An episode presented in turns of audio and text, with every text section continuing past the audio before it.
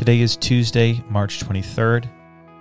We are going through the Lord's Prayer this week in the devotional. Yesterday we talked about the first line of the Lord's Prayer, which is Our Father who art in heaven, hallowed be your name. And today we are talking about the second statement, which is Your kingdom come, your will be done on earth as it is in heaven. So, your kingdom come is an idea that um, it's one of the biggest themes, the thing that Jesus really talks most about, which is God's kingdom.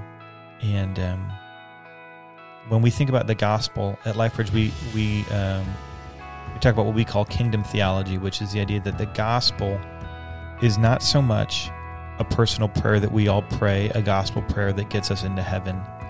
Um, that is uh, sometimes an idea that we have of what the gospel is, but the gospel is more than that. The gospel is the gospel of the kingdom. It's the gospel of, it's the good news of the coming kingdom of heaven touching earth and Jesus as king who will sit on the throne of that kingdom. So we believe that Jesus is going to return to earth and he's going to reign here. And that's that's the gospel. So that's what when we when we talk about the gospel, we're talking about this idea: your kingdom come, your will be done on earth as it is in heaven. And as we pray that, um, we are we are believing that that will happen, whether we whether we participate or not. God's kingdom is going to come here on earth. God's will is going to be done here on earth, as it is in heaven. Now, when we think about this, we tend to think about God's kingdom coming on earth. And when we think about earth, we tend to think about the areas of earth where we would want God's justice to come. So we might have big problems with specific sins. So we say, like, gosh, I can't wait for God's justice to come. I can't wait for God's kingdom to come and, and get rid of that sin. Or we might really struggle with seeing certain people hurting in the world or poverty or some of those things. And we, and we say, I can't wait for God's kingdom kingdom to come so that those things will be no more. Those injustices or those hurts um, will be no more. And that's all true. But when we say your kingdom come, your will be done on earth as it is in heaven, we also want to get smaller with with what we're talking about there because earth includes people. People includes us and our families and our church. Right? So yes, we want we want we want God's God's kingdom to come to reign over all of the earth as it is in heaven, and that will, but we don't want to lose sight of the fact